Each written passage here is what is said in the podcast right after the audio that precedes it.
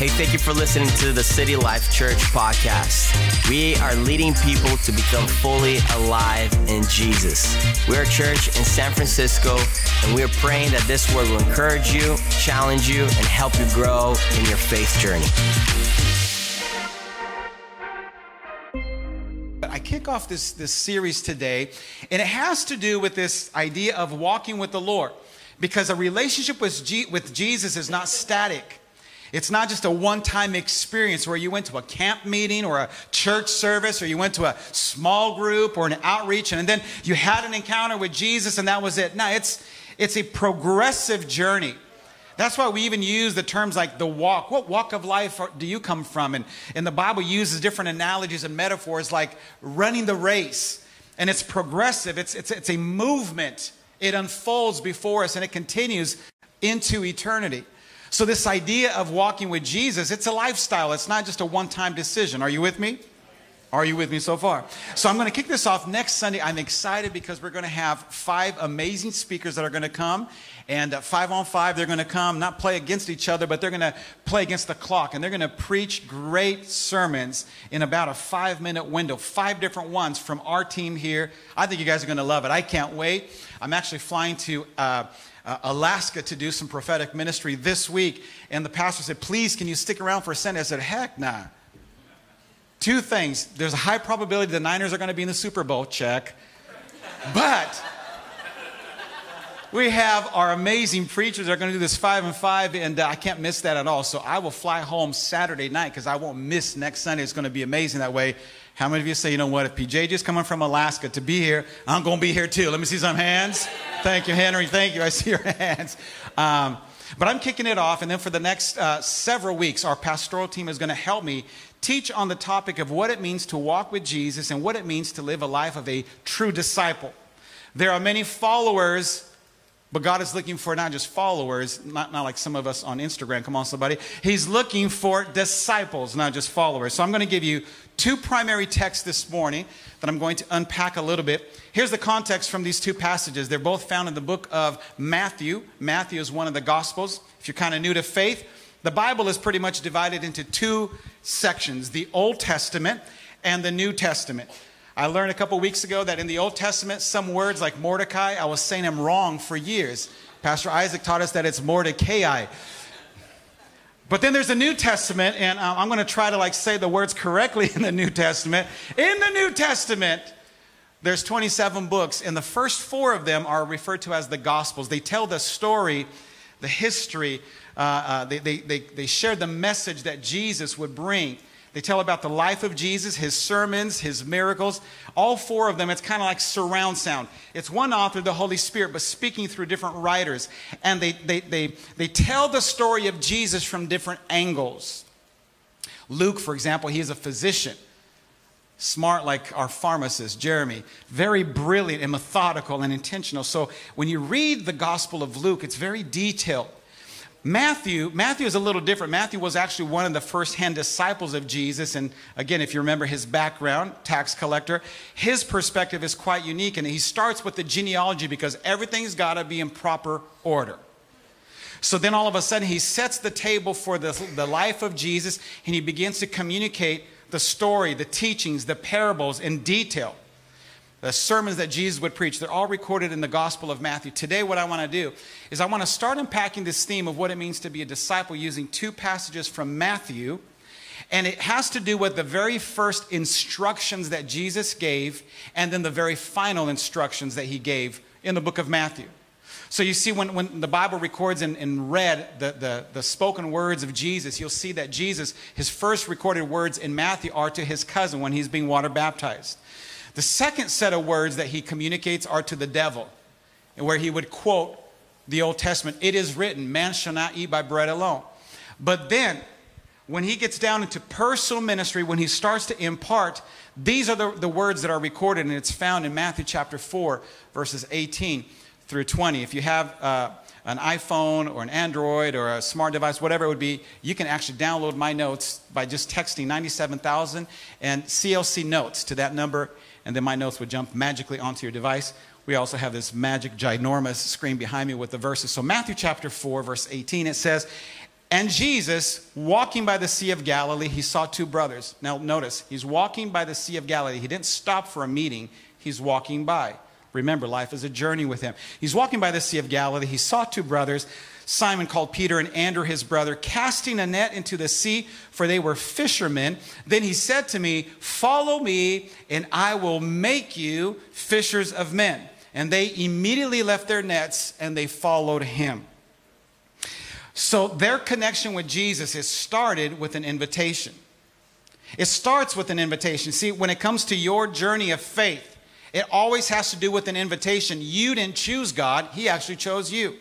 We're not talking about coming to church. Maybe a friend invited you to church, or maybe you're watching online because you saw some sponsored ad online, Facebook, Instagram, whatever.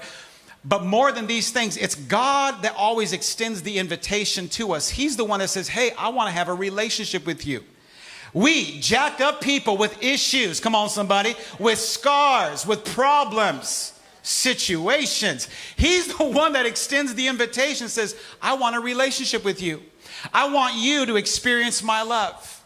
So here we have recorded in this gospel these two that would become the early church leaders. They respond to an invitation extended to them by Jesus as he's walking by. What are they doing? They're just they're clocking in and clocking out. They're doing their shift. They're working, they're cleaning their nets, possibly at the end of a long night where they may have caught something, maybe they didn't. Either way, he says, Listen, drop your nets, fellas. Follow me, and I will make you fishers of men. Now, if they were contractors, if they were building something and he was walking by, he would say, Hey, fellas, drop your hammers and saws, follow me, and I will make you builders of people. He was using the he was using the, the terms that they were familiar with. It wasn't that fishing was not a good career. It's, it was a great career, great opportunities, but he was speaking a language that they were familiar with. He says, If you follow me, I will cause you to live a life of purpose and fulfillment. It's one thing to be busy, it's another thing to be busy and fulfilled. Amen, somebody? So, what do we see right here? We see seven words that would change their lives forever. He says, Follow me, and I will make you in this case, fishers of men. When we follow Jesus, there's an exchange that happens where instead of you having to build your own name, build your own brand, guard your own reputation, I'm a self made individual. Mom and dad didn't hand it down to me. I earned this. There's so many of us that are just grinding through life, trying to make it to the next level. At the end of the day, Jesus is the one that desires to make us to be the full version of ourselves that He's designed for us to be. At our best, we always fall short of our full potential. I don't care how smart you are, how gifted and talented you are. Without Jesus, we never reach our full potential. Why? Because He's the one who created us. He wired us exactly the way we are. He, he's the one that is aware of the untapped potential within all of us. He knows the good, the bad, the ugly. He knows everything about us. And He wants to take us to higher levels of experiencing Him and understanding true identity. So I love this passage right here because it says, Hey, follow me and I will make you. It doesn't say, Follow me and you're going to learn how to be better people. Follow me and you're going to learn how to be stronger in your convictions, in your political views, in your careers in your education. He doesn't say that. He says, Follow me and I will make you. And that's the beauty of being discipled by him, is that he actually looks at jacked up people like me and many of us in this room, and he says, I can work with that. In your mess, there's a message. In the test that you're going through, there's a testimony whatever it is that you're navigating through right here, Jesus, he sees the finished product right in the middle of this dysfunction that you and I could find ourselves in. He, he sees value in you. That's why he's like, hey, follow me. I will make you. So these words would, would change their lives forever. True identity, you got to remember this true identity is not discovered through the academics, though I love all of our educators in the room. I appreciate all of y'all. True identity is not found in a program or a philosophy. True identity is found in a person, and his name is Jesus. Looking unto him, the Bible says, the author and the finisher of our faith. Jesus is the one that reveals our true identity and makes us who we really are called to be. It's him. It starts with him and it finishes in him. it's all about Him. At the end of the day, we talk about this often, your story shouldn't be about just you.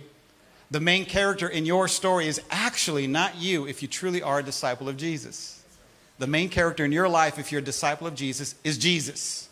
You're the supporting actor. is that fair? So he starts this journey with these disciples, and then he would minister for about three years. It's like this the, the craziest three year intern program ever. And he starts recruiting these different cats from different worldviews, different perspectives, different political parties. And, you know, it's like, man, the educated people, the not so educated. How many of you know that, that some people can graduate from the College of School of Hard Knocks? We're all educated one way or the other, right? He recruits these disciples, and even Jesus himself, the most perfect mentor, even one of his knuckleheads backslid and fell hard Judas. But during these three years, he would come and he would begin to preach about the kingdom of heaven that is here. He says, I am bringing the kingdom of heaven. It's here, boys. It's here right now. And he would teach and he would model what it is to be a kingdom citizen. And for three years, man, some of these disciples would have some good moments. And I think of Peter, who had some brilliant moments. And then he had some idiotic moments as well. Therefore, there's hope for all of us. I can relate. Have you ever had one of those like great seasons where like, man, you're crushing it. You're just like you're you're doing your Bible reading plan, you're listening to the word and and you're praying, and then all of a sudden out of nowhere, something happened and you just fell hard into some kind of sin. You're like, how could that even be? Don't raise your hands, but we know. Right? Peter, here's an example of some dude that like he was crushing it and then he would like do some stupid things. Then he'd get back on his feet again and then do some more stupid things. And Jesus continued to restore him. Jesus continued to pursue him. Listen, the enemy, one of his, his names is that he is the accuser of the brethren. One of his job assignments, job descriptions, if you looked up the devil's job description and the scope of work, one of the primary things that he does is accuse you. He comes to point his bony finger at you, remind you of the terrible mistakes that you've made and perhaps continue to make. And he never speaks hope, he just brings condemnation. That's what he does. It comes second nature to him. That's, that's how he gets down. Jesus is different, though. The enemy comes to accuse, but Jesus comes to restore. So if you find yourself in a season where, like, man, I don't know, man, I think I've disqualified myself from this race, from this walk of walking with Jesus, can I let you know God's not looking for perfect people? He's just looking for surrendered people. People that just say, God, I know I can't do this. Can you help me? And he says, I can work with that. Give me your hand. And then he begins to navigate with us and he begins to bring us along this journey called the walk of faith. Let's walk together. So here Jesus is ministering for about three years and he's preaching, performing miracles, signs, and wonders. People are like, wow, this is incredible. He then would be crucified. Three days later, like he predicted, God would bring him back to life. And then all of a sudden, he, like the, the disciples, they're like tripping, like, dude, we didn't read that in the curriculum. For this program, we didn't, we didn't understand this, but this is amazing. But they're still kind of in this disbelief, like, what next? We traveled all throughout these different regions and heard him teach, and we saw the teacher perform miracles, and then he died, and we lost hope. But then three days later, he came back and scared the living daylights out of us. And, and now he tells us to go meet him at this certain spot. Matthew 28, it says that Jesus says, Hey, meet me, fellas, at this one place, place that they were familiar with. So this is the second text that I want to share with you. First one was the invitation. Here's the second one, then, which is Matthew 28, verse 16 through 20. It says this Then the 11 disciples, again, they started with 12, one backed out. Then the 11 dis- disciples, they left for Galilee, going to the mountain where Jesus had told them to go. When they saw him, they worshiped him, but some of them doubted. Can I just pause for a second right there? Let me just, let me just help you just a little bit. You can love Jesus and from time to time still experience doubt. The enemy, he loves to bombard people's minds to say somehow you zigged when you should have zagged. You've disqualified yourself, you jumped onto some different track.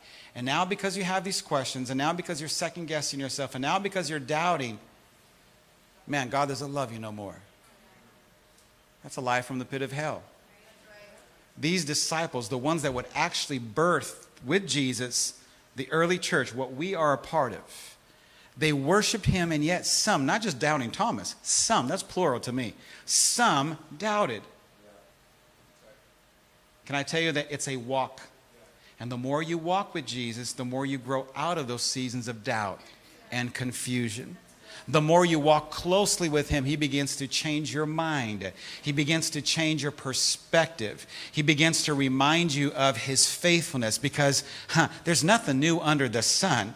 So it's not like you find maybe the, the situation and the circumstances are a little different visibly, but the emotions can be very similar to what you've experienced before. And if God delivered you from something before, why wouldn't He deliver you from something now? If there's an act, unless you're being Jonah and you're running purposely from the things of God, God is a redemptive kind of God. He's a God that restores. The key is to walk closely with Him. Now, I don't know if y'all met my dad. Pops, and if you're watching, paizão, eu te amo, um abração forte para você. My dad is like tall dude. His shoes, I think he wears like size 15 or 16. It's like, watch out, coming through, coming through. Tall guy, big feet, ginormous hands. I know his hands very well because he would pray for me. And back in the 70s, people would spank with their hands, but that's another conversation. Um, Dad, tall, six foot huge. I forget the exact height, but way tall. When I was a kid, he was ginormous. Like there was Goliath and my dad. They're huge. So when we would go on these walks together, it was a walk for my dad, but it was a marathon for me. It was a walk for him, but in some cases it was like a sprint race for me. Why? Because his legs were long. You, I think I know, or I think you know where I'm going with all this. And the key to staying close to dad and to being on pace is to run fast and to run close. Because he is walking, he's got a destination, he's got a place that he's going to, and I could get a little distracted. And if I lost my focus, all of a sudden, Dad! And I'd have to chase him back down. My little legs, trying to catch up. For every step he would take, I would take three or four. You feel me? The key was to walk closely with him. And by the way, I also learned now CPS, listen, maybe we have to kind of guard this recording, but old school Christianity back in the day, I got to be careful these days, you feel me? Well, back in the 70s and the 80s, we were taught, not me, my parents, were taught that to spare the rod was to corrupt the soul. So we would use belts, not we. My dad and mom would use the belt. Flip flops drumsticks. Not drumsticks like the kind that we eat, but the drumsticks that you play drums with. Little vines from the branches. I was familiar with the chastisement of God. My dad, who had long arms and a long leather belt, I learned quickly that when it came to discipline, the more I try to run, the more painful it was. but I learned something. I'm going to just kind of, not, more than just layering up with more pairs of underwear and shorts, like, dang, bro, what's happening with that? More than just all the extra padding. I learned that if I got real close to my dad and kind of hugged his, his legs, he didn't have as much leverage. You know what I'm saying? Closer I got to him, it's like, it's more like, ah, ah, I'm good. Again, we, we don't endorse that message these days. Now, parents are putting children on timeout. You can't use your phone for three hours. That ain't no punishment. I got to hurry up, move out, move away from this quickly. Here's the point as we're walking with Jesus, the closer you get to Him, His discipline is lighter. We still need it. But the more we run, the more we try to walk and do things our own way, the more painful it is, the more difficult. Not that He's trying to inflict pain, but in His mercy, praise God for discipline. Praise God for, because He keeps us from drifting into ditches that we can't crawl out of. So when God is disciplining you, learn, just lean in. Run alongside of him, get a little closer. Lord, I just surrender all to you. Do like what King David did. He messed things up majorly, but he didn't run from God, he ran to God. So that's just a little freebie right here on those who question, man, they still doubted him, but they were there. And here's his final instructions. If you were reading in your Bible, it would be highlighted perhaps in red because Matthew 28, verse 18, it says, Then Jesus came and he told his disciples, I have been given all authority in heaven and on earth. Let me pause right there. Jesus doesn't have a lot of authority, he has all authority. Y'all need to understand this. He doesn't have just a lot of authority, he has all authority. There's nothing or no one above him. All authority on heaven and on earth has been given to him. He has it all. Way more than the devil. Come on, somebody. So it's not like a close race, like, oh my God, the devil and the demons, they're like out to beat Jesus. Bruh, Jesus already overcame. All authority belongs to him. And in this conversation, then, what he's telling his disciples, he's listen, you walk with me for these three years. I've accomplished the mission by which I came here for. All authority in heaven and earth has been given to me. Therefore, there, there's a connection right here. This is the bridge word. Therefore, because all authority has been given to me, I'm sending you out. He says, Go and make disciples of all nations, baptizing them in the name of the Father and the Son and the Holy Spirit. He says, Teach these new disciples to obey all the commands that I have given you. And be sure of this, he says, I am with you always I'm bridging two things right here. I've accomplished what I came to accomplish. All authority belongs. See, listen, and this is a whole other basic doctrine class. Talk to Isaac about this, how you can get involved. All authority had been given to him. So, by virtue of he's sending them out, he says, I'm endorsing my message and my messengers.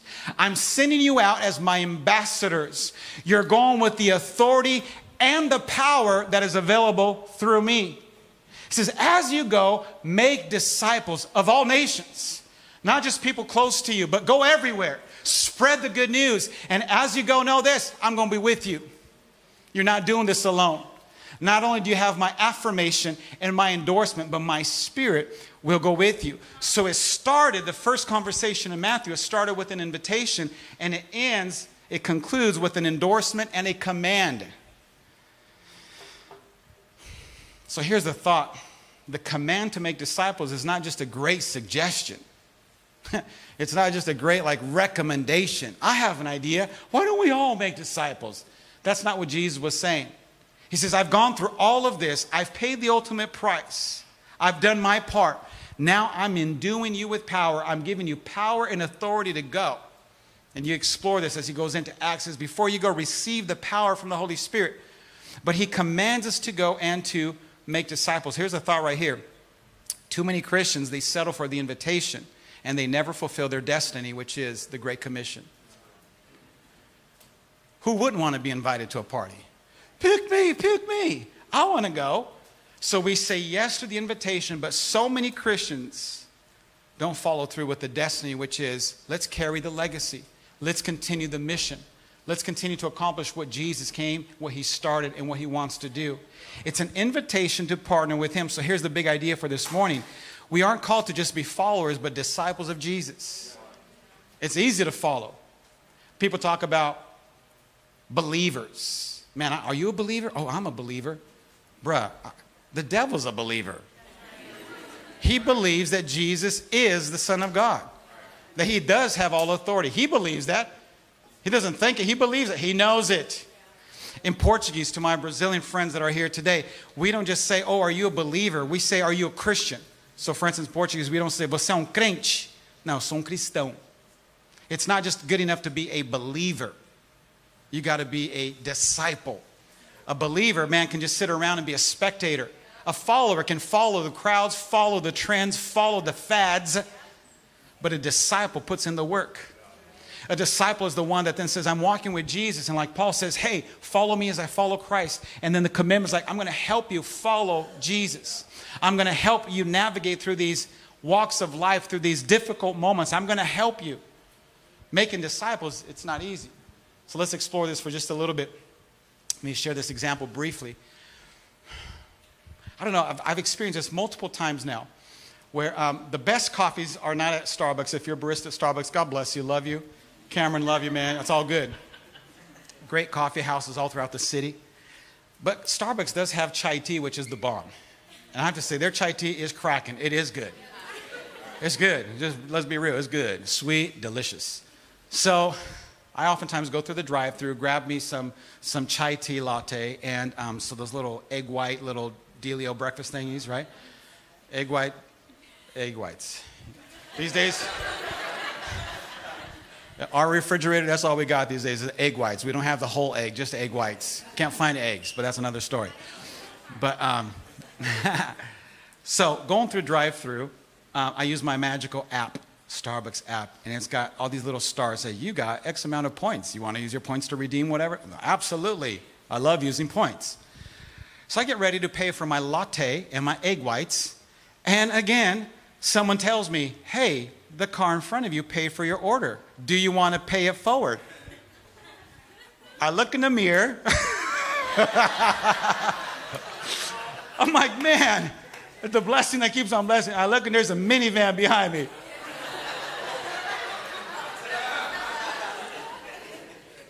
Man, I was going to use my app. How do I pay it forward with my app and my points now? Uh, so I found myself in this unique little moment like, this is awkward. I've been blessed. Now what am I going to do with my blessing? trying to do my math. Okay, that'd be $9. Like, so I pulled a 20. I should have been more generous, y'all. I'm got, I got to be honest. I pulled out a 20 and said, How about you use this for the next car? And that's it. Don't ask me for no more. And I, get, I got no points that day either because I pay with cash.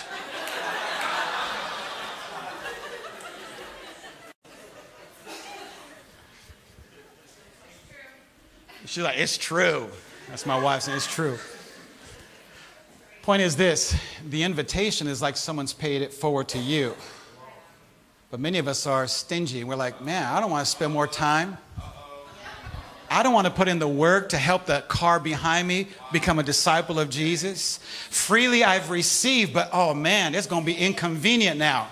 It's going to be a little complicated. I'm going to have to actually spend some time. I'm actually going to have to rearrange my schedule. My family schedule's busy. My life is busy, but now I'm going to have to pour in an hour, maybe a week or a month to help somebody else grow. Here's a 20 when it comes to our walk with being a disciple of Jesus, a true disciple always makes disciples. One of the greatest qualities of a disciple, you can't be a disciple unless you're making one. Real talk, it got quiet up in here, Pastor Keys. Let's go preach. And I know it's, it's, it's theologically sound, it's just uncomfortable, right? You were invited to become an inviter, you were discipled to become a discipler. So it's not just jumping into the race, but learning how to run the race, how to walk. So making disciples, let's explore that briefly. What is a disciple? A disciple is a follower, a student, an apprentice, an intern. And this program is for a lifetime. I don't care how old we are, we continue to learn. If you stop learning, you're not a great leader. Great leaders are always learning. My dad, again, shout out Paizão, I love you. 78, he still asked for my sermon. I was like, that was a great sermon, son. Can you send me my notes? My dad just text 97,000 CLC. No, but anyways. but he's always learning, and that inspires me. He's, a, he's an established minister, been there, done that. And yet he's still learning and growing. It's like, man, what an inspiration. We continue to learn. What's the difference between being a light into the world and actually discipling? Being a light into the world is like, let's go witnessing, let's go share the love of God with somebody. That's the easy part. It's after they say yes, now that's the hard part because now it's, it's commitment, it's walking with them, it's diligence, it's, it's covenant relationship. Making disciples basically means helping followers become disciples. That's what making disciples means. Now, there's no pointy finger at you today, but if we were to do self examination, who's been discipling you? And who are you discipling? Who's walked with you? Who helped you get a jump start? Who would you say, like, man, this person, and maybe you've been walking with Jesus for 30 or 40 years. Do you remember that person that helped you get jump started until you kind of could walk on your own two feet? Who's, who's got that influence in your life? But more importantly, who are you helping? Who are you coaching along the way? And I love what our friend Francis Chan said. He says, Making disciples is far more than a program, it is the mission of all of our lives. If you're a Christ follower, you're a disciple of Him, it's now part of your job description. I am called to live on mission, not the district, but I'm called to live on mission 24 7, being a light into the world and looking for opportunities to help others grow in their faith. So, someone say, keep walking. When Jesus says in that verse, he says, Go and make disciples of all nations, that, that word, go in the Greek, is more of a passive verb, which would mean something like this As you go, make disciples. So the word is not just go, it's, it's as you're going, as you go, as you live, you're living on the lookout. You're looking for opportunities. How can I help somebody grow in their faith? How can I help somebody grow closer to Jesus? Now, I love outreaches. Pastor Keys and our God Squad, y'all are phenomenal. Our church, we're all about it. We don't talk a big game, we just live it. And we're making a difference in our communities. And, and we could talk to you for hours about all the great things that, that our church, we, us collectively, we get to do. But passing a sandwich, that's, that's a, an act of love for a moment. But then what's, what's next? And I love how our church, like we, we're invested. So we begin to learn and we build relationship. It's about a name, it's about a person, not just the event. And then let's follow up. How are you doing? How can we help you? How can we help your family? And we're committed that way. That's the heart of people who want to make disciples. We want to extend love, but we're here to walk with you. We're here to, to do life, to live on mission together. Making disciples has to be a lifestyle, not just a church meeting or experience. Oh, thank you, thank you. Just I thought I was preaching only to Pastor David, but it's a lifestyle. It has to be a lifestyle. Let me give you a couple more thoughts briefly and then we'll wrap it up for today. Matthew 5, Jesus was saying, says, You're the light of the world. Like, man, you are salt and light. Salt talks about influence, light talks about attraction. He says, You are the light of the world. Verse 16 says, In the same way, let your good deeds or your light shine out for all to see. So don't just talk about it, but let your good deeds be evident so that everyone will praise your heavenly Father. Meaning, the reason you do that, what you do, is so that people can be attracted to the God that you're passionate about. That's why we do what we do. The reason we do our outreaches isn't because we're trying to do a campaign to bring more church, more people to church. That's a benefit that could come down the road, perhaps. We love people because we need to love people. They need someone to love them. And hopefully, through our acts of kindness and compassion, they're going to experience the love of God and they're going to turn to God. If they happen to land in some other great local church, that's awesome. That's fantastic. If they land here, awesome. Are you with me? Paul would say in Colossians 4, he says, Live wisely among those who are not believers. Come on, somebody. If your coworkers, like they know that you're shady in your, uh, your transactions, that you cut corners, that you lie, come on, somebody. He's saying, Live wisely among those who are not believers and make the most of every opportunity. I'm not talking about you getting up and preaching the two spiritual laws every opportunity. I'm talking about let your actions speak for themselves person of, uh, of integrity, people of great character, people that aren't negative and critical and just gossip, gossipers. That's not us. Maybe that was your old you. It's a time to kind of flip the page and my new me is like Jesus. I'm going to live like that no more. He says, let your conversation be gracious and attractive so that you will have the right response for everyone. That's some good preaching right there. What he's saying is, live your gospel out loud. Let the world know and recognize there's something different about you. Man, you are trustworthy. When you say something, you follow through. So actions speak louder than words. And then in Acts chapter 16, and I don't have time to expound on this whole thing, Paul and Silas, man, they're, they're thrown into jail because they were doing good things. They were trying to help this girl. She was a slave, she was demonized. They set her free from these demonic spirits. And marketplace ministries, man, they hated her. Not our marketplace ministries, but those people in the marketplace. They all of us said, like, I can't believe these guys ruined our business. They throw Paul and Silas into jail. They're in this cell, and it's at the bottom, this, this dungeon, at the bottom of this, this, this place. And, like, man, the smell, the experiences were horrific. And as they're worshiping God, they're in shackles. No more shackles, no more chains. It's another song. I am free. They're singing, and then suddenly an earthquake out of nowhere comes into that place. And it says that not only their shackles fell and their chains, but the cell doors opened wide open, and they and all the other cellmates were freed. And the jailer realized, oh, snap. In their culture, in the Roman culture, if a prisoner fled or got away from a jail like that, whatever sentence he or she had on them, the jailer would have to take upon himself. So he realizes, my life and my family's life, it's a wrap. What did Paul says? Hey, don't harm yourself. He says, Be chill. This is Acts chapter 16. You can do that in your devotionals this week. Read it, it's amazing. He says, Don't harm yourself. Right then and there, not only did he lead the jailer and the family to Jesus, but immediately he starts discipling them.